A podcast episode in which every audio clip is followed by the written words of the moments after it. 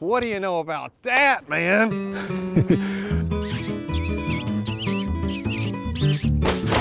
That was pretty fun. Cool. All right, let's just get the podcast started. I'm Chase Winiger, host of the podcast. Lee McClellan, co-host, Dove season opens tomorrow. and Beautiful weather today. and deer archery season opens the next day, which is why our guest Joe McDermott's here. Joe, you're the deer program coordinator, right? Yes, sir. What all does that entail? Uh, well, I'm responsible for uh, managing the state's whitetail deer herd. We've got a couple biologists work under us. We do, um, we look at it from the private and public land sides of things. You know, improving hunter opportunities, making sure that uh, populations are in balance with their habitats. I mean, there's a lot more that goes into being a deer coordinator than probably what we could cover in a in a podcast. I think. You're dealing with PR, you're dealing with other third parties. I mean, there's a lot that goes into it. Doing stuff like this. Doing stuff like this, yeah. What, what's ultimately the goal of the deer program? just uh, really you want to make sure that it's um, it's a healthy and uh, sustainable hunting population. Um, you know, so you have this opportunity for the future, but you want to make sure it's healthy in relation to its habitats. You know, we don't want to be like a Pennsylvania or New York where you're getting too many deer that are basically creating like uh, monocultures under the forest or, or impacting their habitat, eating themselves out of house and home essentially. Um, so balancing balancing the need for you know healthy populations in relation to their habitat and hunting opportunities. Uh, you know, so we can always enjoy that. That's at least what I look at it It's a big balancing act. Yeah, Too many deer, not enough deer, hunter opportunity, um, protecting the resources. I mean, just all of that taken into consideration and trying to find the right spot for it, right? yeah, and it's kind of contentious at times. You know, uh, you know, whitetail deer drive this agency. It's probably one of the most hunted things that's in the state. Um, so it, you, you do have a lot of opinions. You Mhm. know, Oh yeah, from from not just from you know like what we want to do, but the, we have a lot of public input, a lot of input from our staff. Um, it's it is a giant balancing act. oh yeah, and I I can see part of that. We go out in the field with you from time to time. I'm thinking we've shot maybe three segments with you in the past.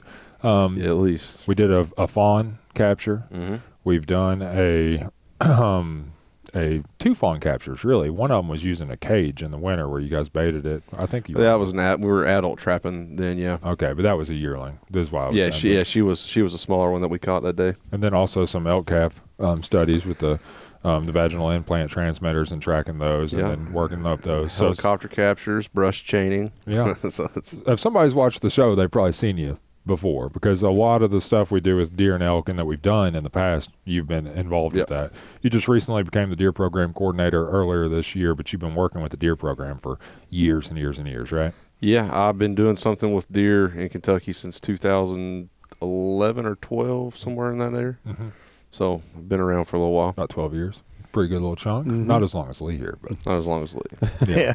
last time, last podcast, Lee uh, r- used the Civil War as a reference For when he started. for when he started. when I started. right right after the Civil War. Yeah, just a few, uh, a I few got to see years the later. entire Industrial Revolution while here working here. Lots change. yeah. Just a little bit. So- Landscape's changed a little bit. The kind of, kind of the way I wanted to run through today's podcast is um, I did put out feelers last night on social media on the Kentucky Afield pages for questions, what people wanted to hear about, because I'd love to address what, you know, the people, because I can guess, I can think I know, but to, to ask them what they really want to hear about is good. So I do want to get to those questions later because some good ones came in. But first and foremost, I just want to talk about how excited I am about deer season. I mean, archery season is how I got introduced to hunting when I was a little kid. And I'm uh, to be 100% honest with you, the last two nights I have not slept that well because when I lay in bed, I just find myself replaying like old hunts, you know, Mm-hmm. or maybe daydreaming. Like Like, 59 degrees this morning, dude. I know. I loved it. It was 58 when I woke up. but I, I've li- literally, I I, just it. I lay in bed and I can't sleep because my mind is going through deer hunts. You know what I Mm-hmm. mean? And I don't know if everybody's that obsessed where they've like literally become unhealthy as deer season starts and they can't sleep and stuff like that. But I mean, it's it's happened to me every late August since I was 11 or 12 is probably the worst sleep cycle I get every year is leading up to deer season. And Friday night is going to be horrible. And, you know, so so I'm I'm really geeked up for it and I'm excited about this podcast. But the way I want to do it is kind of to go through what you have for the people and talk about like what what kind of push information. What do you think people need to know? What should people think about? And then jump into some of those questions on the back end. Does that sound good? It's fine with me. So if you, i I said if you are sitting here, you got a microphone. What what kind of info do you think would be most beneficial for people to think about or know about?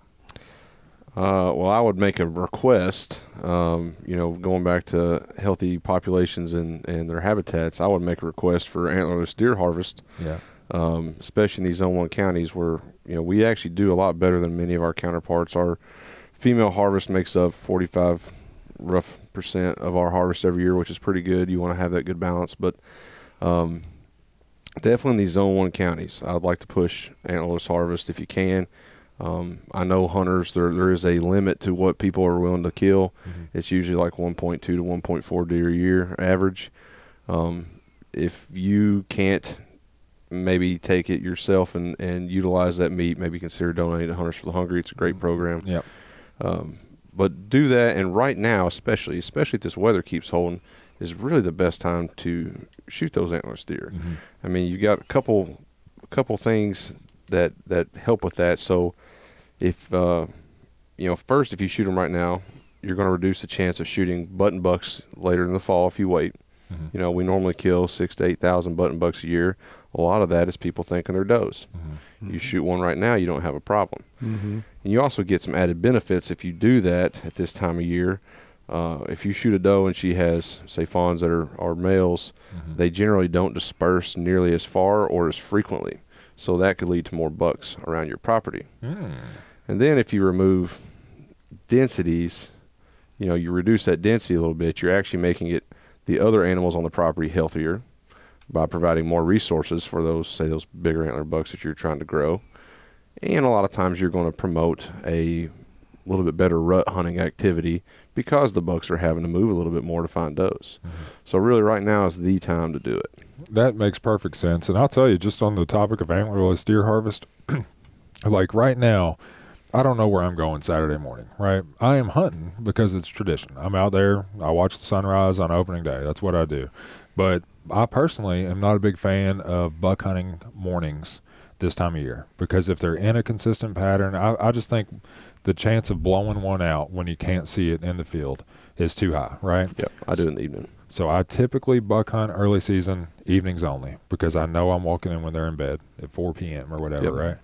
But the mornings is when I like to harvest a doe Yep. because then I can track that doe and I can process that doe and everything in the daylight. And I'm not having to worry about doing things at night and it's just so much easier. So, you know, I like to hunt mornings. I love watching the woods wake up, but if I'm hunting mornings this time of year, it's with doe on my mind. Yep. And it's it's super convenient because like you said, this morning was what was the temperature? 58. 58. Yeah. In Frankfort, it was at five. I mean, it, there's nothing better than sitting on the deer stand. Oh, it felt great opening the Yeah, it doors was this morning. awesome. You know, didn't have no AC running. Opened some windows. Let let fresh air in this morning. It's So, great. so I'm, you know, there's a good chance wherever I'm at Saturday morning, I'm going to be looking for a doe, and I really want to take uh, my fiance Kristen out there with me. She she went with me last year. Those morning hunts are good for that too because they're comfortable. But like I said, tracking a doe in the daylight, processing her, getting everything done, and it's. Um, you know, noon or, or 2 p.m. and you're, you know, you get cleaned up and you're sitting down to watch a football game. You know, it's kind of like my ideal Saturday right Oh, now yeah. you know, go out to the woods, pack the freezer, get it all taken care of, sit down, watch some college football. Like that would be my dream Saturday at this time of the year. So I'm going to be looking to do that exact thing. You were talking about 45% doe harvest, right? And that's good for comparatively, but it's still not good enough, right? Yeah, I mean, ideally you'd want to see it fifty percent, maybe a little bit more. Especially, it's just going to depend on where you're at in the state, mm-hmm. right? You know, we definitely want that to be higher in places like where we are now in mm-hmm. these zone one counties where you're having sixty plus deer a square mile. You know, Tell me about how the hunter breakdown is on that because you have people like, like just to use myself as, as an example, I shoot probably six or seven deer a year, right? But and it takes a lot of people that do that to get that doe harvest number up to forty five percent, Mm. right? Because the vast majority of people just shoot one buck and that's it, right? Yep, I said the average hunter shoots about one point two to one point four deer. and it's probably a buck. And then you got these these hunters that uh, you probably categorize them differently. The people who go out and harvest multiple does. I heard. Do you know who took the most deer in the state last year? No, I didn't know we kept record of that stat. I was told that there was a, a gentleman who Telecheck 27 deer last year. I'd like to shake his hand. Yeah, that's what I said. Uh, I, I think that we ought to send that man an award. when. Jerry Bynack was, No, I don't know who it would be, but he I was w- our assistant director of fisheries. He had like, yeah, I think he took eight or nine a year. yeah. Wow. It's good. Well, I've got you know farmers getting on us for some to take care of these deer because they want you know they have crops and they're I mean, we're in zone one. We're overpopulated, so that's what we should be doing. But I, I heard 27 was the most anybody telecheck last year. It is impressive. Um, so, but it Must takes have a big family. I reckon so. or he just loves hunters for the hungry. Yeah. You know, really likes those guys. And those guys have capacity. You know, you talked about mm-hmm. that briefly. Hunters for the Hungry is a great program. If you have the opportunity to take deer, be better for your property to take deer. You don't have a place to put the deer. Think about doing that. because I'll tell you, over the past two years alone, you know, Hunters for the Hungry is always donating meals to people in need. Mm-hmm. But the past two years, we had the tornadoes in western Kentucky and we had the flooding in eastern Kentucky, and they were there for both of those. They took trailers down, they provided meals, they were handing out, you know, so they do good things in those type of events too. And they don't get really the publicity that they We should. really don't. Um, we don't do a very good job, I think, personally, of, of promoting it as much as we should. Yeah, we're going to promote that this year on the show. We try to every now and then take a deer for Hunters for the Hungry, highlight it on the show, do do something with Hunters for the Hungry, but but it's an underutilized Yeah, program. a lot of people don't know about it. Yeah. Mm-hmm. Uh, I guess if we're going to be on this topic, if you go to their webpage, um, right there, that's the easiest way to find a, a processor near you that will accept those deer. Mm-hmm. Because not every guy that's out there cutting up deer will will take them. Um, so you can go to their website and and and find exactly where to go and who will accept them. Of somebody like C and J in Spencer County is one that we've gone to for the show before. I know that's one here in the local area I that think uh, that takes them, but there's a whole list. we're going to have Roger Lapointe on at some point, won't we? You think? Yeah. Oh well, I'm going to have Roger on the TV. He's the the director or president, whichever way you want to phrase. I, I don't know the official title. One of those two for Hunters for the Hungry, and we will have him on at some point to talk about the program because it's a great program, and it really allows, like what Joe just said, more doe harvest would be great, right? Yes. Limiting factor there is how much meat can people store in their freezers. And, so you know, therefore, Hunters for the Hungry takes care of that one issue. So it's huge. Like it reduces the the barrier that's keeping people and you know, it helps people who need it. Yeah. You know, what I mean, all around good program. Yeah. Um, as far as say somebody is buck hunting right now, what what kind of things should they be thinking about? Um, food sources, travel patterns, things are getting ready to change, in my opinion, when the velvet starts coming off and the testosterone starts boosting up. Yeah. Uh, you know, things change. So right now we might be looking at a week of consistency ahead of us. Yeah, usually that first uh, first week of September, you, basically by the tenth, you're going to have most all your velvet's going to be gone. Um, so right now, if you do choose to go buck hunting, uh, it's a it's a great time to do it. They're very patternable. Uh, they stay in pretty pretty consistent movements. Um, I kind of look at them like you know does with antlers right now because they're all they're doing is packing on food. You know, I would hunt food sources the same way I would be looking for for does. And the thing is that you correct me if I'm wrong. You're the expert, but right now bucks are probably maybe in bachelor groups, not all Yeah. bucks, but some some bucks. When that velvet starts to come off, testosterone. Yeah, so you might have deer patterned well right now, but there's a good chance that here in a few weeks that that pattern is going to change. Maybe some of the bucks disappear, get ran out of the area. That's what happens to me traditionally. Is I'll have a really good pattern, and then all of a sudden everything changes, and the bucks are gone, and they're they're solo bucks, and some are pushing out of the area. But that last part of September, is that traditionally our lowest buck harvest?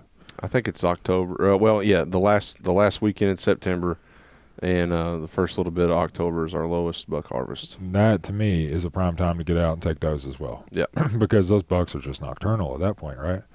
yeah, they're nocturnal. They don't not really, you know, you're kind of in an in between stage, right? They're not they're not in the velvet. They're not rutting. They're just kind of Hanging just out. kind of hanging out, Hmm. resting up, getting ready. That makes sense. Um, let's see. I wanted to run through dates too because we didn't mention those. one thing I was been noticing, I'm seeing a lot of mast, just anecdotally. Mm-hmm. Yeah. Um, The department Uh, puts out a mast report every year, but I have I don't- not seen I the, don't the think numbers crunched yet. Cody- Cody's doing it finished right. it yet. They're doing it right now. Yeah. yeah, We went we're going to have them. Cody on to talk about it. We went out with them last week and filmed a segment um, on a public land. They were doing the mast count.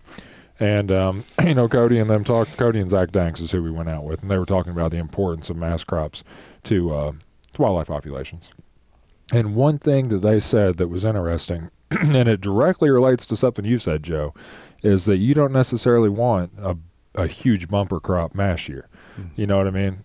like if the, if all the trees are just loaded with acorns and stuff, that means the deer don't have to move as They much They won't move. Yeah. to find food. When did they tell you this tidbit? Because I told this tidbit to Zach Danks the other day. they told us uh, last uh, so it's uh Wednesday or something. yeah. So it's they're inversely related, Mm-hmm. and you see the same with deer and elk. So your female harvest uh, is generally going to be lower on years when you have bumper crops, and higher when you when you have failures. And you you know that's if you actually stop and think about it, it's pretty intuitive, right?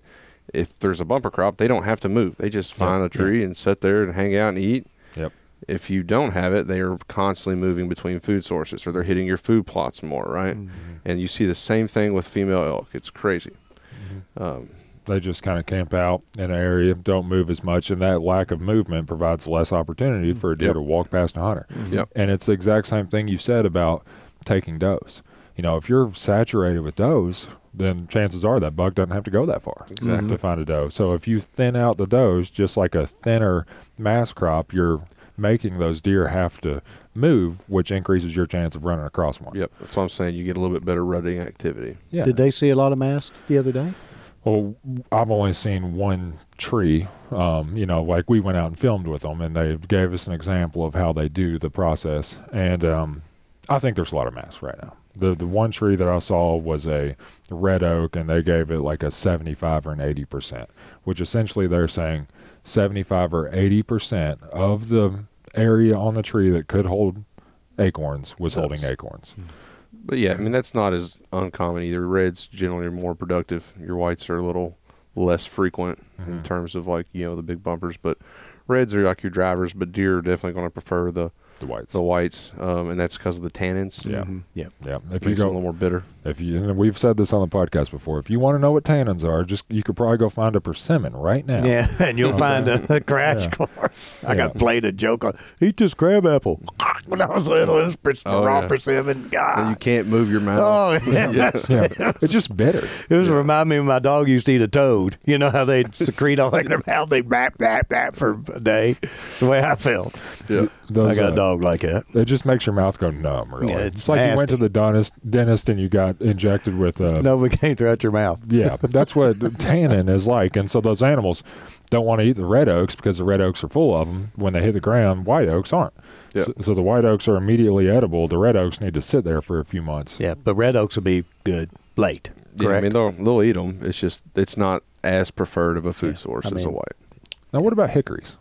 How do deer like hickories? I don't think they. Re- I mean, I'm sure they eat some of them, but it's not really a preferred food source. Yeah, that- it, one time I quoted the UK website about hickory, saying, uh, you know, a source of deer. And one of your colleagues, a long time ago, I think he's retired now, ripped me apart for saying hickories. You know, Well, they're Um, big nuts, you know. I mean, But I mean, they'll eat them, but you know, they will. But Yeah, it's not really. It's a, not a their super number one thing. preferred, But they food will do source. But uh, man, they've documented deer eating fish, snakes. I mean, they've documented them eating all if they're kinds hungry of enough, stuff. they'll yeah. Yeah, they're, uh. I know these cicadas. Yeah, they're a general species, and they're going to eat. You know, most of what's out there. That's just it's just kind of like like a human, right? The, in, in the deer world, they call it like ice cream food, right? Mm-hmm. There's like this little bush in East Kentucky that we would always uh, hunt for when we were trapping deer, like strawberry bush. Mhm. and they're always about this tall because they're just getting hammered. But they call it like an ice cream food, right? So, you know, thinking of all the food that they have available, it's Right. rated just like us, right? Like, I like ice cream, and then mm-hmm. there's like the steak, and then there's like the Brussels sprouts, or, Yeah. or you know mm-hmm. whatever you want to call it. Mm-hmm. So it's just a kind of. I like filet better than cube steak, but if I'm hungry, I'll eat cube It's steak. like- Exactly. you know, I mean, like I might eat steak and potatoes every night, and I might have ice cream once a week. yeah. It's kind of what you're saying. It's like that food that they'll eat, but it's not like the what the driver. No, I'm saying if it's there, They'll- you know, they'll, they'll they'll prefer it. They Oh, prefer okay, it. okay. Um, Yeah, they'll- they'll eat it in, as fast as they can find it, and like white oaks are like that. Huh. Yeah. Well, that makes perfect sense. So, right now, but basically, we've covered harvest more deer, right? Mhm. Does especially. What about other things people would need to know ahead of this archery season, crossbow season that comes in on the, the 16th of September? That's kind of what we're talking about right now because we'll probably talk before modern firearm season comes in. To, to somebody in the deer program, if not you, because that one is just a whole. You, you can't compare It's the a different world. You Yeah. can't you can't look at September and October hunting and draw many correlations. You can draw some to how you hunt in November, right? Because things just go out the Mhm. window. So I mean, we still have the CWD surveillance zone down in far west Kentucky. Yep. That affects, you know, oh no, I just broke my pen. Um, five counties out of the Five state's counties. 120 counties. So it's a small percentage of people, but it it could affect people that are hunting in those counties, live somewhere else, driving through those counties. So it, I think that's probably worth mentioning too. What what's specific to that area still? Yeah, so you're not allowed to. You're still not allowed to bait down there. You know, we don't want to uh, Congregate it- them. congregate deer. Yes, it's it's a. It, that's a whole complex thing in and of itself. Um, the CWD management, but basically the the rules there. You can't bait. If you harvest a deer down there, you it has to stay within the zone unless you debone it. So just treat it. You might as well just treat it like another state, like you went and killed a deer in Indiana or Ohio. I mean, we require anybody who's bringing a deer in or a cervid in from any other state to bring it in deboned. Just think about it the same way. Um, basically, those same regulations apply. and it, state lines. I mean, you brought that up. Treat it like it's deer from another state. Say we say we have a, a resident hunter who's listening to the podcast, but they're going to Colorado next week to elk hunt, right? Or they're they're going to go to Michigan and deer hunt. Mm-hmm. you can't bring that the any of the bone or spinal tissue or skull deboned, caped, Yep. skull so capped. what I do, if it's something I'm going to mount, I'll cape it myself out there and skull cap it. Yep. You just got to make sure you clean it. I mean, they're not going to. It doesn't have to be 100% perfect, but you want to have most all of the material off, especially the infectious material like the meninges inside of the brain. You can peel all that off. Yeah. Um, and then you know obviously have it deboned or get it euro mounted. I've done that on on bulls too. I'll get them euroed out there and and just debone it. The um, we actually, you know, this was in the news. I didn't really plan on talking about this, but we actually, the department, um, filed a lawsuit against a hunter for bringing a deer across the state Mhm. lines back into the state. That's probably worth mentioning. Yeah, I mean it's it's um, it's definitely something to be aware of. I mean we don't just make these regs, you know, just kind of haphazardly. Like they're they will enforce them if they find find Yeah. out that you're doing it. Um, and That- it's it's important because that is one of the number one ways that CWD is transmitted is through people moving deer or, um, you know, people bringing these infectious parts back. Yeah, they're not thinking, oh, it's it's harmless. It's one animal. Yeah. It's that. But that individual brought a, a deer into Kentucky. I think he was he was in another In state. Wisconsin. Wisconsin. Shot a deer in Wisconsin, brought it into Kentucky, and it was found out about. That deer was taken, tested, tested positive for CWD. Mhm.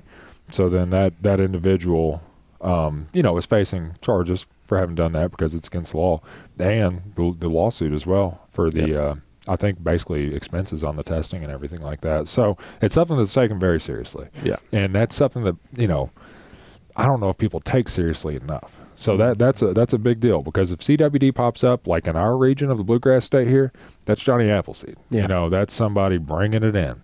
If it, you know, some other areas of the state, near state borders, it could probably come across. Yeah, like the, where we're dealing with in Tennessee right now. Yeah. It's we, you know, I will say we've tested thousands and thousands of deer over the past couple years there. yeah, Um, we're very confident that it's not there, or if it is, it's at a prevalence less than one percent. Um, but it was six point eight miles from us. yeah, Mhm. As that disease continues to progress and spread along in Tennessee, it's likely that it could, you know, one of those deer crosses the arbitrary state line, and Yeah. bam, now we've got it. a deer don't know state lines. Yeah, Deer don't see them. It's not no. like we got a giant wall up. Same. Any CWD infected deer, stay in Mm-hmm. Yeah, stay Tennessee. in Tennessee. But they're they're doing a lot of work down there. They're they're trying to reduce densities and, and The thing I find scariest about CWD is how long the the prion will persist in the wild. Yeah. You know, if it gets spread upon the landscape, it's just it's absolutely terrifying. it, it's yeah. I I, just I, I shudder to think about it. I mean, Yeah, it, it- tougher than cockroaches they are. it's scary for i mean the resources i mean like you know because that's that's what's imminent you know cw but it just the way that that disease works is kind of terrifying that something can work like that mm. you know what i mean stay in the system for a year and a half showing no signs always fatal can live on the environment like almost indefinitely can't really kill it with anything other than bleach. or Bleach, like yeah. You'd the have to spray bleach over acres of. I It's like 700 degrees or something Yeah. like that. You have to incinerate it at. I heard that like the, the hottest wildfire on Earth wouldn't have killed it or something like that.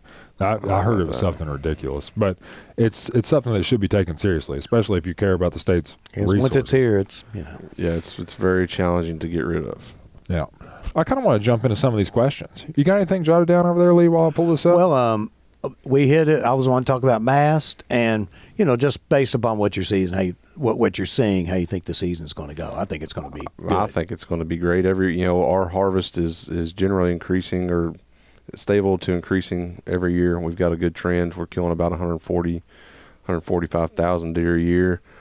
Um, if this weather holds, I think we'll have another phenomenal September. I mean, I think hunters could expect to kill eight nine thousand if it if it stays like Mhm. it is right now and keeps getting cooler. I think we'll we'll be good. Um, but kind of like turkey hunting in this early season, Mhm. it's you know that weather's going to drive our success. Yep. And then right now, you know, it always works out this way. Today is absolutely as comfortable and as beautiful as oh, it could be. great. And at some point tomorrow, I'm pretty sure it's supposed to start creeping up, Yeah. It's going to be Oh yeah, because who like doesn't want to get toasted on a dove field? Yeah, you know, it's yeah. like a, Mhm. that's a tradition for me. yeah. Come Oh, back hottest I've ever been is the middle of a dove yeah, Yeah, on opening day. Just roasted I. I think the the hottest I've been, it will the clearly the hottest I've ever been is fishing the fossil beds at the Falls of the Ohio on a hundred degree day without a tree within 300 yards of me, and sitting out there and baking on those rocks. I I actually got sick twice out there, and so I've become smarter and I've started wearing long pants and taking a long sleeve shirt with me and a hat because I'm not going to sit out there and fry. But a dove field is probably the second hottest I've ever been. Just sitting out there, the sun's beating down. Mm-hmm. Oh, Even cook. I've cooked out there. yeah. So take some water with you if you're down one tomorrow. yeah. Drink lots of water. And if you can, get to the field early and pick you a spot but I think tomorrow's going to be pretty nice weather, starting to increase. But then Saturday and Sunday, it, here it ramps up again. Yep. National holiday tomorrow. It should be or state holiday, Mhm. right? Because uh, man, uh, it's it's one of the best social events for an outdoorsman Mm-hmm. or you know as a sports person to get out there and just And if fun. it's good, you get to shoot a whole lot, and it's fun. Oh, yeah. know? Yeah, you can shoot a whole whole lot.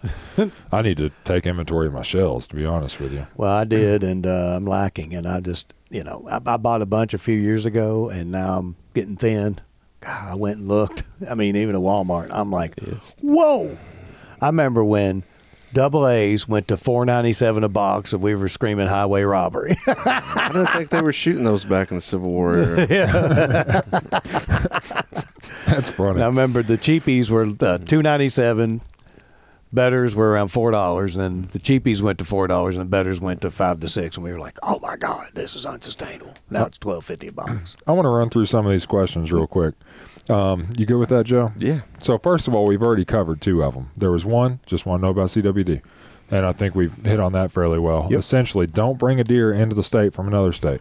You know, debone it, cape it, skull cap it, and take a pair of pliers. And if you skull cap it, tear the membrane off the inside of the skull. yep, and that'll cover you. and then um, the other one that we had here was how harvesting more does leads to better buck hunting.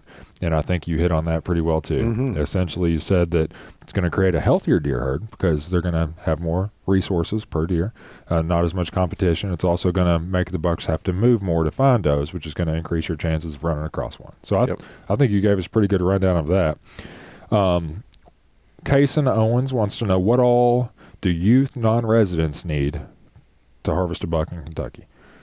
It would depend on Age. the age. You know, if they're under twelve, they don't have to have permits. They need a social security number to telecheck it with, and that's about. Mhm. Yeah, and a hundred hundred car exemption. Mhm. Um, Yeah, that's it. Let's let's clarify that real quick. Hunter Ed card. So you need to be Hunter Ed certified if you were born after what was the date, Lee? nineteen Uh, January first, seventy five. Yep. So if you're born b- since that date, um, then you need to have a Hunter Ed card. What was that? Oh, if, You got a hunt guide. We'll just pull that up real yeah, quick. I'll pull it up online. And then uh, if you're under 12, you don't need license or or permit.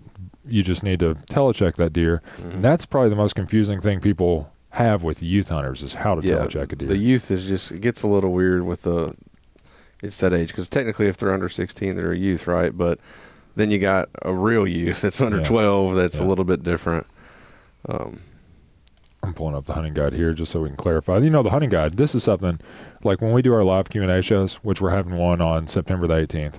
Like I encourage our guests to bring the hunting guide because there is absolutely no shame in referencing the hunting guide. That's what it's there for. Yeah, Mhm. yeah. I mean, I'd hate to Yep. tell somebody something incorrect. And but, every uh, everything is in the guide. Yes. Lee here knows because he has a hand Yeah, in. I do well. I do the dove hunting guide, the waterfowl guide, and the fishing guide. And um, it's funny. People ask me stuff, and there's been so many changes through the years. I'm about it's like, hand me the new guide. Let me Yeah. let me tell let me you. look at it. I So- may tell you a reg that's ten years old. in relation to deer is what we're talking about because it's different for elk. But in relation to deer, the hunting guide right here says children younger than 12, resident or non-resident, are not required to purchase license or, and permits. Hey, I got it right. So they need to have hunter ed and you need to telecheck that deer under that individual, the youth hunter's Yep. social security number, and that's pretty much it. And is And there the parent or guardian or someone over 18 will has to be there to take immediate control of the, Control the of their firearm. firearm If if, they're they need to, or or I think it's well, yeah, of the firearm. Yeah. So that's what somebody non resident would need to hunt deer in Kentucky. Um, this person uh, suggests moving archery opener to the Saturday closest to September 1st, which it seems to be. It's September the 2nd this year. So, First Saturday in September. exactly. So, I mean, you couldn't get much closer than September 2nd this year, Mhm. right? Yeah. Could you? Yeah. So I think we're pretty well taken care of on that one. what programs does the state offer to allow landowners to manage deer, as in culling? As in, call, uh, so so I guess Beal, I need a little more information on this. I'm Yeah, that one's a confused, little- little vague. There's two. There's two ways I could see answering that question. So there's like a damage side we Mhm. could talk about. and there's also the the fact that if you're in a zone one county, you have unlimited opportunity to harvest does. yeah, So you can legally in season manage that herd. Pretty much, if you're in an overpopulated area, zone one, you have that ability built in. Yeah, Now you could go out during rifle season or archery season or crossbow season and take as many does as you would like to. And the does, um, this is something good to talk about. Does drive the population. The bucks are almost irrelevant, right? Yep. Because the I can't remember who it was that gave me this analogy, but I thought it was really good, and it was one of your staff. I can't remember. It might have been Tommy, um, but they said if you take ten bulls and a heifer and you put them in a pen, how many are you going to end up with next year? one extra. One extra. You're going to get 12. If you take 10 heifers and one bull, how many are you going to end up with next year? Yep. 22, right? Or, or more. Yeah, that's how it goes. So, I mean, if you have one buck on the landscape, he could potentially service every doe in the area. Yeah, I can't. I don't know the exact uh, percentage that, that that that is for for deer. Like for elk, it's ten percent, right? As long as you've got ten percent of the population as bulls, because it's like they say, one bull can handle ten cows. Uh, I don't really know what that exact number is for deer, yeah, but it's, uh, it's but it's it's got to be high like that. it's right? relevant. Yeah, So if you want to take, if you're trying to manage your property for, for deer populations, taking bucks isn't doing much for you. no, I mean, you're taking one deer off the landscape. yeah, That's all you're taking. But if you take does, you're it's exponential. yeah. And you get. I mean, it's it's different too. People, you know, people always want to talk about cull bucks. You know, oh, I only want to shoot the bucks, but they forget that 50% of that genetic material is still with those does. Yep. So if there's something that you're not liking on that landscape, it still helps to remove, you know, some of those females as well because they carry just as much genetic material as the males do. No, that brings up. I'm going to get back to these questions, but that just brings up a question I have in my mind. Right? You said 50% of that genetic material comes from the doe, right? Yep. And I see a trend in bucks where I hunt, where I see the same characteristics in the in the racks, right? Mhm. Like right now, there's a buck I call Crab Junior because he looks just like the buck I called Crab four years ago. well, there's there's there's no um there's no like definite way to say that Crab bred Crab Junior. It could have been Crab's sister or another a doe. You know what I mean? A doe that that was related that could be just the you know the the doe that had Crab Junior. So, and I'll look at these does on my trail camera, and there's this one doe. Big old long nosed nanny, right? You can just tell she's a little different than all the other does. She's a little bit bigger. She's a little bit more alert. I'm assuming she's just older. She's raised more fawns. But is there any kind of correlation or is there any benefit to harvesting younger versus older does as far as that goes? It's kind of a crapshoot, right? Yeah, I mean, really. Uh, so um, they can, you know, they talk about prime age deer, but honestly, they can they can reproduce until they die. Mm-hmm. Um, I'll give you a great example of it in my fawn study. From when I was getting my master's, I caught a 16 and a half year old doe. Wow. She was pregnant. Where at? She, in Clay County. She was pregnant. And we caught a bunch of does that were over eight, ten years old that were still pregnant. So Cougar doe. so, you know, you're definitely going to be a little more consistent early on, but a doe's a doe, man. Yeah, that's what I, I didn't know if there was like, you know, I always think that a buck gets big, right? Because I mean they have to have the genetic ability to get big. They have to live long enough Mm-hmm. Yeah, to they get just big. need time. And I think, well, why does why do some bucks live longer than others? And I think they have different mannerisms. You know, like a buck might live longer because he just naturally likes moving at night more. You know what I mean? Yeah, I mean, they all have, I mean, I, I guess you can call them personalities, right? They all do stuff a little bit different. Yeah. Plus, a lot of it comes with age, right? Mhm. You know, you think of a two year old buck like a like one of us as teenagers. Mm-hmm. Yeah. you know, we do a lot of stupid stuff. I was going right? to say I made unwise decisions Yeah. often. Yeah, uh, and as And they I get thought a I was little a bit genius. older and wiser, then you know it's it's the same with us, right? You you you learn from that experience of being on the landscape and and uh, you know being out there.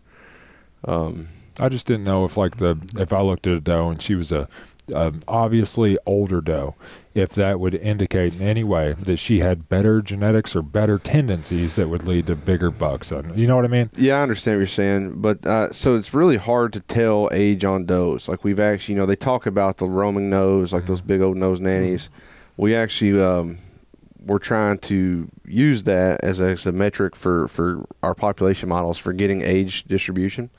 Um, so we were measuring like out of no no links, and uh, we we did that on hundreds and hundreds of deer, and it was a wash. We couldn't determine a doe's age by her nose. So I think you just got. I think that's just individual variation in the animals that you're seeing out there. You know that uh, because you see some people who have big noses like me, Mm-hmm. and uh, and I've had a big nose my whole life. You know what I mean? So it's kind of Yeah. just a genetic like. just uh, some individual variation. yeah, that makes sense. I don't like how neither of you disagreed about my big nose. So I you would could've- say Roman. oh, come on, Lee. That's even worse. No, That's even worse. Oh man. Well, I'm gonna forget that happened. I'm gonna move on to the next question here. Oh, we got that one in my family too. I'm I'm I don't have it so much, but I got an uncle we call Uncle Schnoz. Well, you guys are just hammering on me now. I didn't call you Uncle No, we're not saying you, brother. I don't said think my your nose uncle. that big. Well, I, I feel attacked. Um, I'm just kidding. I'm, I'm pretty, I'm pretty, you know, okay with myself. I'm not too worried about it. When I was a kid, though, people would tease me. You know, I hate. I'm not getting into this, but people would knock on my. I guess I have large ears, especially when I was a kid, because uh, my my head is grown. We all did. But my yeah, my head has grown into my ears a little bit. Actually, I have people now. Like I'll run into. There's this this girl I ran into who I probably hadn't seen in ten years, and she was like, "Wow, you grew into your ears." I was like, Thanks. "Is that a compliment? I'll I'll take it." Um, it's like saying, "Well, you're not as stupid as I thought you were." yeah, I'm not feeling any better right now. So this person asked a question. I um, you'll have to clarify this one for me. Um, why did October youth and muzzleloader seasons each get pushed back a week? I think they might be confused. They're they're they're not pushed back. So what we Calendar do, it's uh, so when we set seasons, uh, similar to what we were talking about about the archer season, it'll be the first Saturday of the month for archery, and for youth, it's like the second Second. second Saturday of October. So it just depends on how the calendar falls. you know, like modern gun yeah. is second Saturday in November, right? Mm-hmm. So it's just it's just how the calendar shifts. This Yeah. is how those happen. Yeah, so that's confusion. People might not realize that it's the second Saturday in October every year. Yeah. So last year it might have fallen on the eighth. Yeah, you know, some states they you know they set their season dates annually, and Yeah. you know to put it on a certain day, just for ease. What we do in Kentucky, and it's not just for deer; it's for everything that I can think except of, except for Dove. except for dove. Uh, it's for everything else. It's it's going to be X Saturday or X Wednesday of this month. You know that's Mhm. so it's all calendar shift. Is how it falls. And the reason for that is actually due to hunter feedback. That if I remember, if I remember correctly, we it didn't always used to be like that. But at some point in time, I, I'm pretty sure we surveyed people, and that was the response we got that would be preferred by the majority of people. That's what I was told. Like be- before us, probably d- during Lee's early years, Mm-hmm. um, is when that would have been. when uh, Ulysses S. Grant was president. Yeah, That- he was the first employee of the fishing game. Well, you know, the calendar shifts caused consternation for the opening of Turkey for a long time because Yeah. it can vary and it just gets people tore up, you know. Yeah. Because, you know, it can be significantly different year to year. Yeah, I mean, it, it, you know, if you're, you know, I, I sp- sp- especially think about it when I'm talking early archery season for deer, right? Because we're talking about that velvet shed. Mm-hmm. When you have a year that season comes in on the seventh, a lot of those deer are going to have no velvet, mm-hmm. and you know, this year we should be good for a couple days. I we love should shoot some nice velvet bucks. and it's you know luck at the draw. How's the calendar fall? But yeah, that's I, just how it is. I personally enjoy years where it, it, you know, the earlier in September it opens, whenever that Saturday falls, the happier I am because of that velvet opportunity and because what I've got on my trail cameras right now, that the patterns I'm seeing are going to be true for more days of the hunting season. Exactly. And you know, whereas I might have gotten two days of consistency, three days of consistency. If you're lucky. yeah. Now I might be getting four or five days, which is double. You know, Mhm. doesn't sound like a I lot. but tried. Uh, I tried f- three or four years ago when we had when I started on the sixth or seventh to shoot a velvet buck for my first time, Mhm. and this deer was pounding the same spot every night for like five days in a row.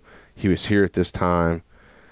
The day before opener, he sheds his velvet. Never saw him again. Yep. That's how it goes. That's how it goes. come on, man. He was a nice one. Yeah. It's a nice one. that deer I called crab earlier, he was the, the buck I was I was hunting that year, and I had him right. And it was a year that archery season came in pretty early, and I've probably told this story before, but I I knew exa- and it was a morning hunt. I had him in the mornings, and I had him in a consistent a consistent way where I could get in there, and I felt good about it. And I needed an east wind, and I got an east wind. So that opening morning, I went for the you know swung for the fences, and about 10 minutes before I had shooting light, I heard a twig break.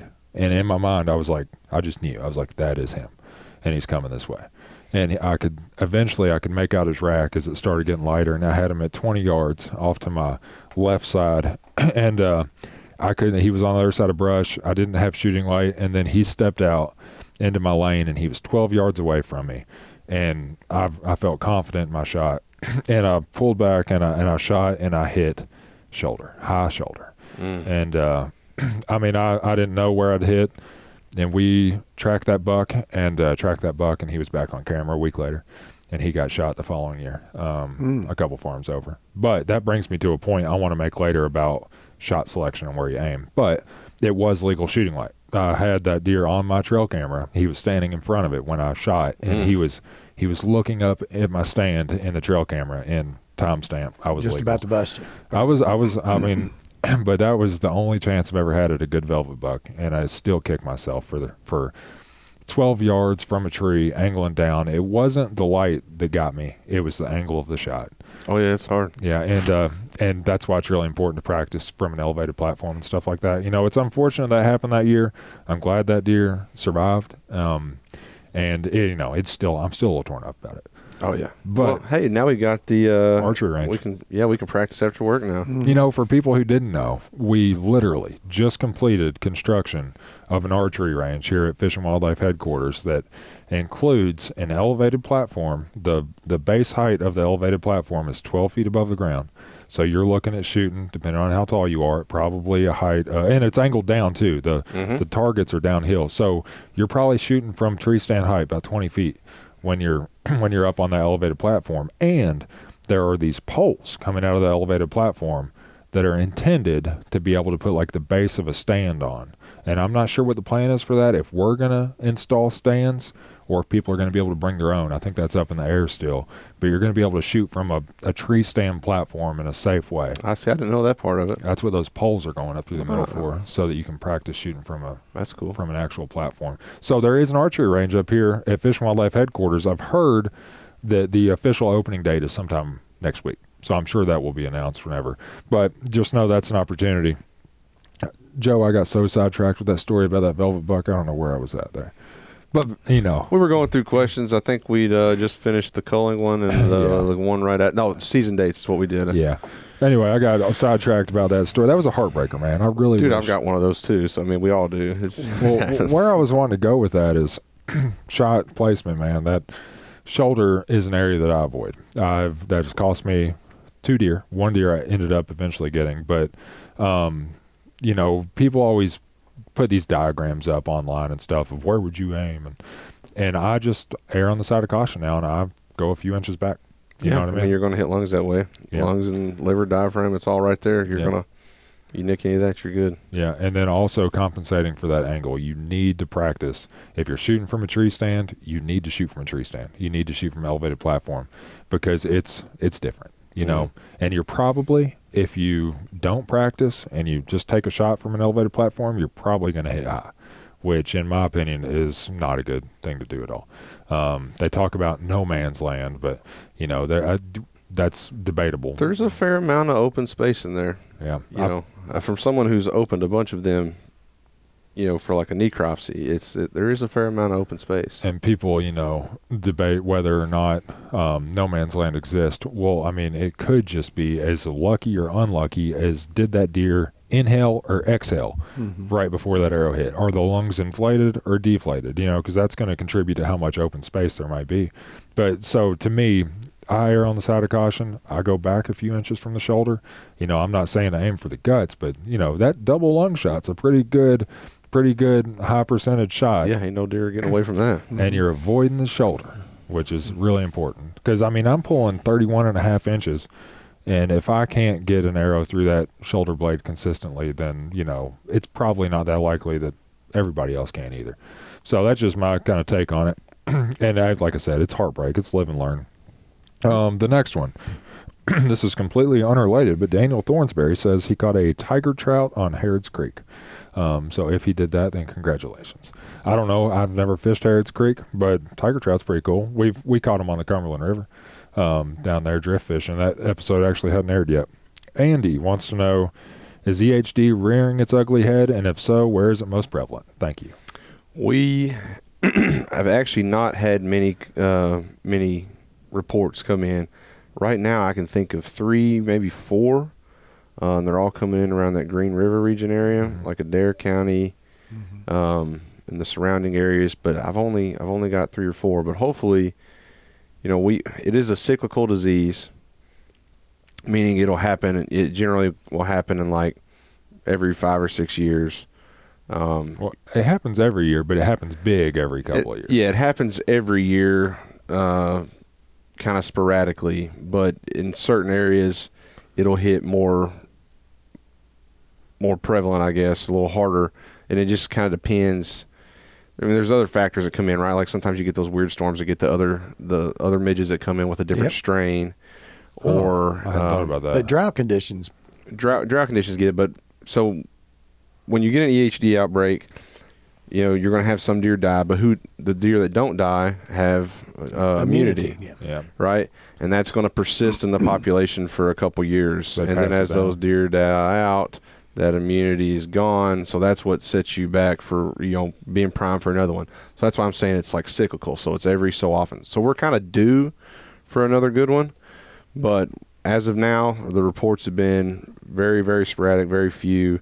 Um, we've been having a lot a- of a wet precipitation. summer, Yeah, had a lot of precipitation out there. So I think uh, we're sitting pretty good, unless we start getting into some nasty droughts or some weird storms or something like that. But th- those Um, those segmented parts of streams where they dry almost all the way up, and that really produces the conditions that make it worse. Yeah, it's just those mud, muddy flats. Muddy flats, yeah. Yeah. I personally think we've had a excellent summer Mm-hmm. in regards to the weather. Oh, we have. I mean, there's been a couple of stretches where it got hot, but we had rain.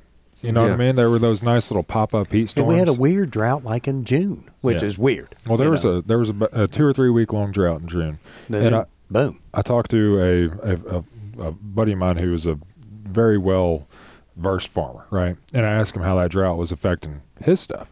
And he said it was actually kind of a, a good thing because it hit it the, right after they planted everything, and it drove those tap roots down. Um, it made the plants create a longer taproot, and then after they developed that longer taproot, they were you know we more. we got the rain and they were able to produce more. So it's actually kind of worked out lucky. You don't want drought, but I think that that drought hit at a good time. You know, But we had excellent spawning in streams too, especially Yeah. for smallmouths. 'cause But yeah, the uh, the drought helps. EHD, it's it's not been bad so far, uh, the, but this is the time of year that it starts to rear its ugly head, as he says. Um, but I think we're looking pretty good right now. It's definitely nothing major as of yet. That's uh that's good to hear. I remember a couple years ago when it was when it was when it was bad. I remember like it was probably mid 2010s. 2017. 2017. Yeah, I, I remember smoked East Kentucky. Yeah. Yeah, that was Yeah. the Woo. that's when the the the bag limits got changed in Eastern Kentucky. Yeah, Uh, or the- uh, not there bag have been a lot of limits, but- Zone Three counties over there. Had it not been for that, that it kind of hit perfect as we were right in the middle of a big reg cycle and we were switching stuff up. Um, actually, some of the deer from my study, we we calculated because some of those deer that I had collared died from EHD. Obviously, it's about a thirty percent mortality rate in some areas. Wow. Wow. That's terrible. Yeah, it's a it's a dinger. The uh, next question here is kind of a very broad question. Uh, Jimmy Flynn, how to process a deer? I'll tell you what, that's extremely hard to tell. And you How- all have a very good video. I was going to say it was a good Yeah. video online. we we do we have a couple of really good video resources. First, you know, I do want to answer this question. It's really hard to answer how to process a deer through an audio medium because I really think you need to see it. Yeah, Um, but essentially, I look at processing a deer as being the process of taking a deer in the field, point A, right? You got a deer down, to getting it to packaging, like r- ready to store Yep. or ready to cook. So, what happens in between deer on the ground and deer going in the freezer or in the skillet? You That's know, determine your taste. and that and that can be done a million different ways. Like there's no one right way. Like I personally process deer three different ways probably, depending on where the deer is, how much time I have, the weather conditions outside, you know, because some deer, uh, most of the deer I harvest, I I debone in the field and put it into a game bag and carry out over my shoulder and do it that way. Then a lot of that's early season hunting. But if it's gun season and it's just going to happen to be 35 degrees for a day or so, I kind of been more um, motivated to get that whole deer out and and let it hang and try to do things with the meat that I can do because of the weather conditions. I don't have a walk-in cooler, but essentially. There are really good video resources on the Kentucky Afield YouTube. Uh, there's a really good one that Becky Bloomfield did with how to field dress a deer. Um, and there's one that Chad did on how to debone or field process a deer. And the version that Chad gives you can be done gutless or with a field dressed deer. So you don't, you don't even need to gut the deer to do that. The method that Chad showed you, you essentially just make an incision along the spine, the length of the deer, make an incision along the back leg and the front leg, and then peel that hide back so that you open up and you can see the meat on that side of the deer that's face up. And then I take out the back straps. I take out the meat on the back end by muscle group. I take the front shoulder off. It's not attached by any bone. You can just very easily, you could take it off with a butter knife. I mean, it's just a couple of thin layers of muscle that, and then take the muscle off the front shoulder and muscle group, and then you can take the, the neck meat off. It comes off in a big sheet. And it's super easy. You can put it in a game bag, flip the deer over, do the same thing on the other side. Um, the only thing that's a little bit tricky is getting the inner loins out. And to do that, you just make an incision below the spine between the pelvis and the rib cage, and you can reach in there and feel them. And the You rib, about grab them and just pull them out. yeah, they're really so you don't need to waste any meat. I mean, unless you're talking about rib meat on a deer, which you know not a whole lot of people are utilizing anyway because it's little bitty thin strips of, you know, some people might might might want that rib meat, but the vast majority of hunters are are taking everything else and that rib meat's so thin and so kind of stringy that you know that would that would be a great way to do it. So i'd suggest somebody go to youtube and type in kentucky afield deer processing because there's really good i think chad's video is 16 minutes long. He shows you everything you need to know and gives you really good examples like full demonstration. And the field dressing video i think is just like five or six minutes long. And becky bloomfield shows you exactly how to field dress a deer. Yep. and it's done really really well. I was i was really happy with how both those turned out and both chad and becky did a great job. I think they're some of the best video resources that exist for field dressing and field processing a deer like in the country. Um, and then this this is the last question. This is something that i'm not sure who who asked this question but it's in relation to the department golf scramble okay? And he said are the bambi bashers going to win the department golf scramble? Okay i guess that's a team name That is my team name, baby. that's your team, mm-hmm. the Bambi mm-hmm. Bashers. And you know, so somebody just gave away your team name there. The Bambi Bashers. That could be looked at two different ways to me, right? Like you could look at that as like, wow, that's awful. or you could look at it as in the movie, Bambi, mm-hmm. right? Which is something that I'm not a fan of. we'll leave it up to interpretation. Yeah. Individual interpretation. But essentially, I mean, I would almost like to talk about that movie for a 2nd and Yeah. wh- what it's done to uh, people's like attitude towards deer hunting. Do you have any any thoughts on that, or care to share them? I mean, they're kind of anthropomorphizing wildlife, right? And that's uh, that's kind of an issue with a lot of those types of movies. They're, um, Humanizing, yeah, and not just that, but there's inaccuracies. Like for instance, there's a reason that deer season is when it is. You know, gun season. yeah, we're not orphaning fawns. Yeah, they they're fully self-sustained. So there's you know some some non-truths or some some lies, if you want to say them, built into that movie, and it's kind of the human. It's almost like a, I don't want to call it anti-hunting propaganda, but that's almost what it resulted in being. Yeah. Whether it was intended to be or not, that's almost because as kids watch this movie and they're getting a completely inaccurate picture of what hunting is like, it kind of creates a a bad a bad image through non-truths. You know what I mean? Yeah, it's So- it's a whole can of worms. Yeah. No doubt. Yeah, well, that's just my. I personally, I will personally say that I'm not a fan. I tell you, Rinella does a good breakdown on Bambi. Uh, that's it's worth listening to if you're interested in Yeah, it. Rinella is better at that than I am. Yeah, it's know. it's it's just a whole can of worms. But but yes, the the Bambi Bashers will be winning. Uh, we're going to win with a uh, Who's on Bambi Bashers? I'm gonna call it 17 under.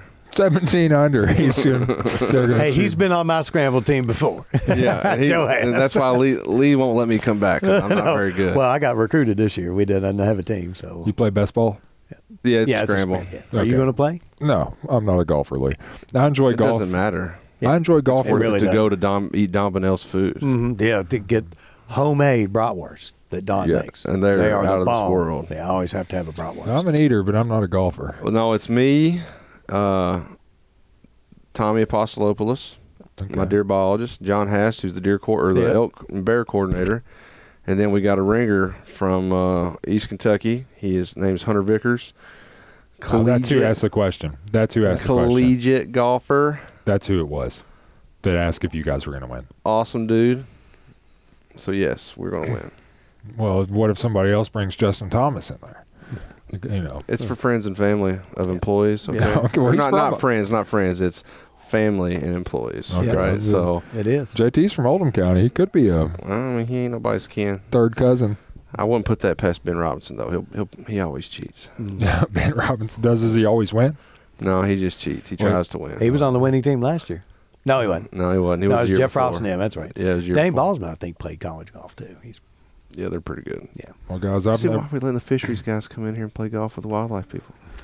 I haven't uh, had a set of golf clubs that fit me since I was twelve. Well, So it'd be hard to get one for you. You need about an extra eight inches on top of Yeah. the standard shaft, it's, probably. it's tough, but I, uh, you know, if I play golf, I enjoy it for the first three holes, and then after that, I'm, I don't enjoy it, and then after that, I hate it.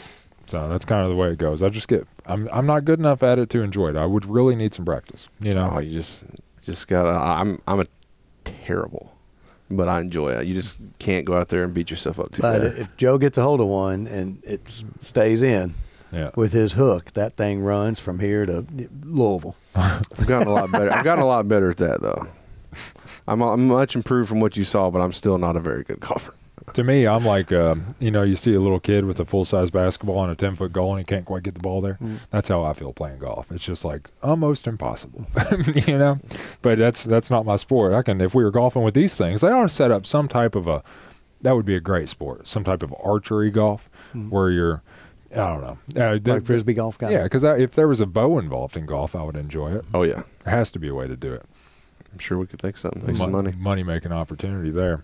You guys got anything else you want to run through? I think we hammered most. I think of we've got had. it. Yep. What all did we hit? Harvest more does for Yep. your for you- Mast crop, harvest more does for the good of the the landscape, for the good of the deer herd, and for the good of your hunting. CWD, EHD. We covered that. Yeah, if you don't have a place uh, to store more does and you want to harvest more, look at Hunters for the Hungry. Um, this first couple of days of archery season is probably your best bet on getting on a buck you've patterned. Um, after that, it's going to be a little bit tough until pre-rut starts kicking in in October. Um, don't bring deer across state lines. Don't leave the CWD surveillance zone with a deer, um, unless it's deboned and, and caped and all that good stuff. Check out the fall hunting guide for rules and regulations. Um, They're if- free. if you have any questions, I was at Cabela's uh, two days ago and I saw a beautifully stocked wall of fall hunting guides behind the counter there. Um, I'd say most of your outdoor stores, WalMarts, um, a- anywhere that sells hunting or fishing tackle should. Mm-hmm. You can get it. Uh, you can get it online too for free. Yep, keep it on your phone, so you always got it. I would. Uh, one last thing I would encourage folks to do. We do have um, almost a million and a half acres of public property in Kentucky. Oh, so yeah. if you don't have a place to go, there's a great function on our website on fw.ky.gov. The uh, find my ca- or find a place to hunt search function. You enter your county, it'll give you a nice place to go. And there's some really really good properties out there, and a lot of them are underutilized, Yeah, uh, a lot particularly in the east. In the east, You've yeah. got about a million acres in southeast Kentucky that is wide open, wild country that is worth going to see if you've and, not done and it. if you're willing to do a little extra work, yeah, you know, you can have it, especially in East Kentucky. You know, don't hunt near the road, don't hunt near the parking areas. You know, if you're willing to do a little Yeah. extra, I'm telling you, you can get into some excellent. I think there's hunting. underutilized hunting opportunities like everywhere. oh yeah, on public land. I think that some like people have this stigma about public land. I'm telling you, I've I've done a lot of squirrel hunting and rabbit hunting on public land. The deer are there, okay. And every year I go to Eastern Kentucky and I bear hunt, and I can't tell you how many shots I get at deer. Mm-hmm. Just walking the the old coal roads up there. You know, I can just be cruising down a coal road and I look up and there's two does at 25 yards on the ground, and you know it's almost. The, People have that stigma and they shouldn't because they should not. there are big, big deer taken on public land every year, and there's more deer than you would think on public land, uh, and there's new public land. That Miller buck on Pennyroyal Forest. Do you remember that one about ten years ago? Yeah, it was a the nice one. Amish guy. Yeah, it was a monster. But he said he walked in a mile. Yeah. Yeah. But even here in the, you know, I just I point out East Kentucky because there's 900,000 acres of public over there, mm-hmm. right? So it's really a place that you can go and get get away from folks. Um, but even here in the Golden Triangle, there's a lot of underutilized opportunities here. If you're a bow hunter, like somebody like somebody like me, like I always have this dream of going out west and elk hunt, right? I work for the state. I don't make that much money. It's hard to do. You know what I mean? I got to work, and I'm also very invested in deer hunting. And so it's hard for me to take that first week of September and just commit to it months and months in advance. And, you know, but you can have an experience in eastern Kentucky that is similar to going on a, a big game hunt out west. You can pack up your stuff, you can go backpack in on one of these huge tracks, and you can make it your goal to harvest a deer, to quarter it, to field dress it, to do whatever you do, to pack it out. And you can get yourself some experience that might help you out down the road if you ever do get to go out west. And it's just a really cool experience. Like one of the things I enjoy most every year is public land hunting out east when I'm just by myself and I don't see a person for two or three days, you know, and just being out there in the mountains and living in a hammock or a tent.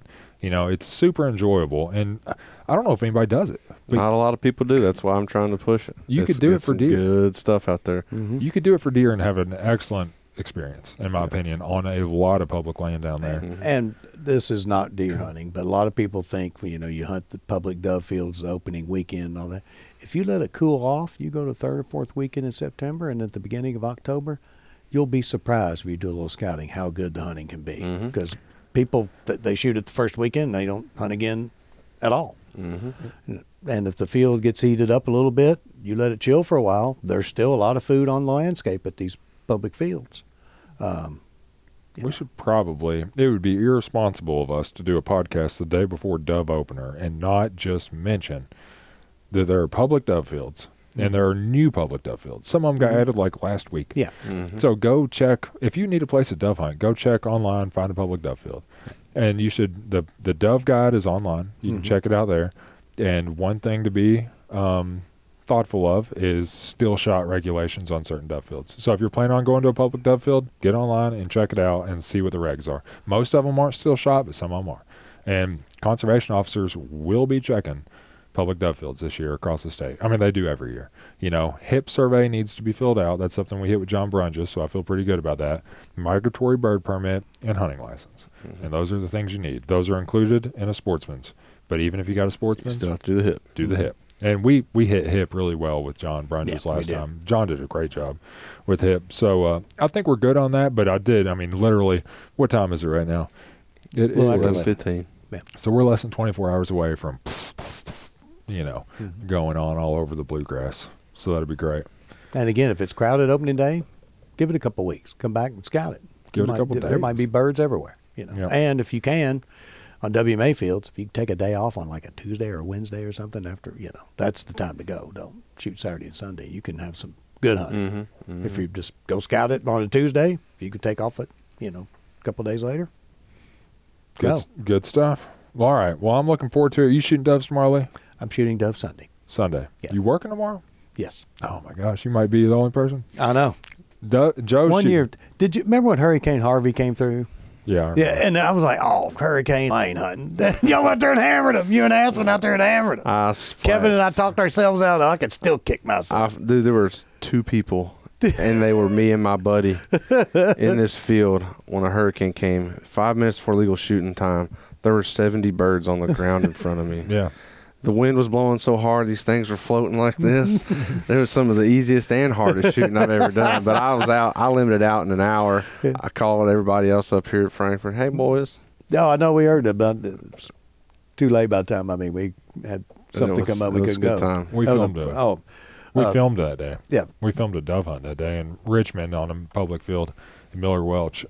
or it might not have been. It might have been uh, Leroy's. Was it. Leroy's? Yeah, it might have been Leroy's. But I remember because who takes a camera out to film a dove hunt in a hurricane?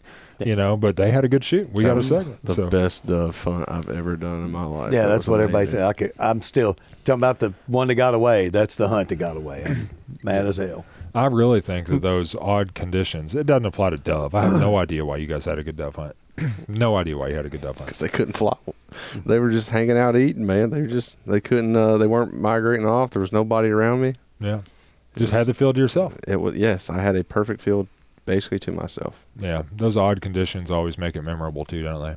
Like you can go on a, a hundred dove hunts that are just the perfect conditions, but that one where it's, you know, something's different about it. It's the one you're going to remember. Mm-hmm. I always kind of like hunting. That's why I like getting out there and hunting the first snow of the year.